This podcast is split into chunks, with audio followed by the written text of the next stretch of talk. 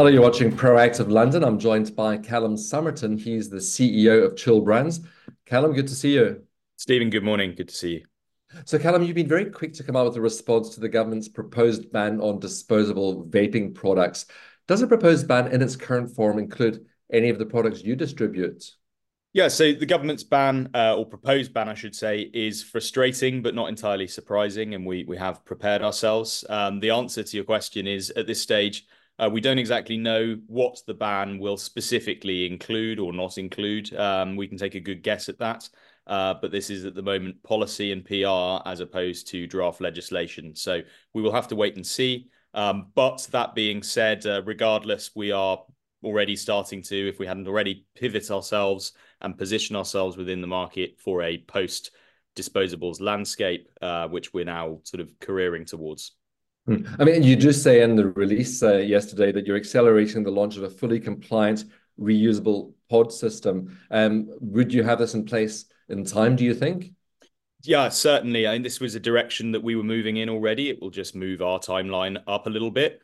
Um, in terms of uh, in terms of the government's sort of response and when we now expect things to happen or not, uh, we've seen that they will provide retailers with a six month sort of moratorium period once uh, any prohibition does come into effect. Uh, and we've also seen from the minister's sort of round robin yesterday morning uh, that they're expecting to kick off at the start of 2025. So there's a very long lead time on this. In the context of chill, you know, it wasn't all that long ago that we weren't, in fact, even a, a vaping sort of facing company. And so uh, certainly we're agile enough to, to pivot in that time. There is plenty of time. I mean, you do say this an evolving landscape creates opportunities. So take us through some of the opportunities that you've identified. Yeah, absolutely. So, um, above all else, there is uh, obviously a clear opportunity to bring to market a product that is totally compliant, uh, that is reusable, rechargeable, and that contains a degree of novelty. Uh, that novelty for us is is a focus on actually helping people to quit nicotine, to quit tobacco, rather than just keeping them sort of hooked in a cycle of addiction. And so we'll be revealing much more about the products that we intend to place onto the market in due course. Uh, but beyond that, I do think that this is a, a, sort of watershed moment for the industry. We will see, um, albeit that you know the government's measures, I think, are, un, are likely to have the unintended consequence of supporting a black market in disposable vapes.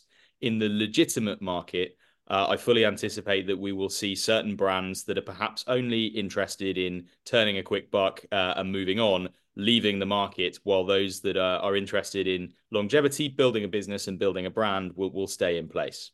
So, Callum, do you think that the prohibition uh, is a blunt instrument? You mentioned it could create a black market in uh, disposable vapes.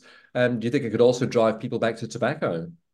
I think that is absolutely the risk, and that's what we've seen advocated from the likes of Action on Smoking and Health England. It's what we've seen from the UK Vape Industry Association, um, but it also echoes what we've seen from studies by University College London. They've recognised that a ban on disposable vapes, uh, you know, it is a blunt instrument, and it will likely affect millions of UK adults, both smokers and existing vapers who uh, are then at risk of sort of recoursing to tobacco. So it is a very dangerous uh, world. Already, we see that sort of 50% of the vapes uh, or disposable vapes sold in the UK are done so through illicit markets.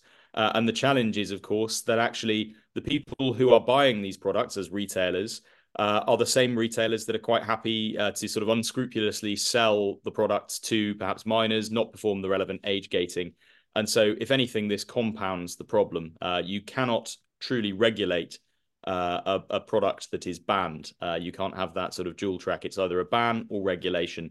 Uh, we need to choose the most effective path. It seems that at the moment, the government's not doing that. In the meantime, though, as you develop your new products, um, all your existing products still for sale in the US and the UK. Very much so, yes. Yeah, they'll continue to be sold in the US and the UK. We will continue to build our market in the United States, uh, select European countries, and, and elsewhere as well. So this is but one jurisdiction for us. Uh, and at the same time as well, um, you know, we, we have the other side to our business, chill.com, which we will continue to develop and obviously sits outside of the vaping world and so is is insulated from all of this as well. Well, Callum, I hope you'll keep us posted on any progress. Thank you very much for speaking with us today. Thanks very much, Stephen. Cheers. Callum Sommerton, CEO of Chill Brands.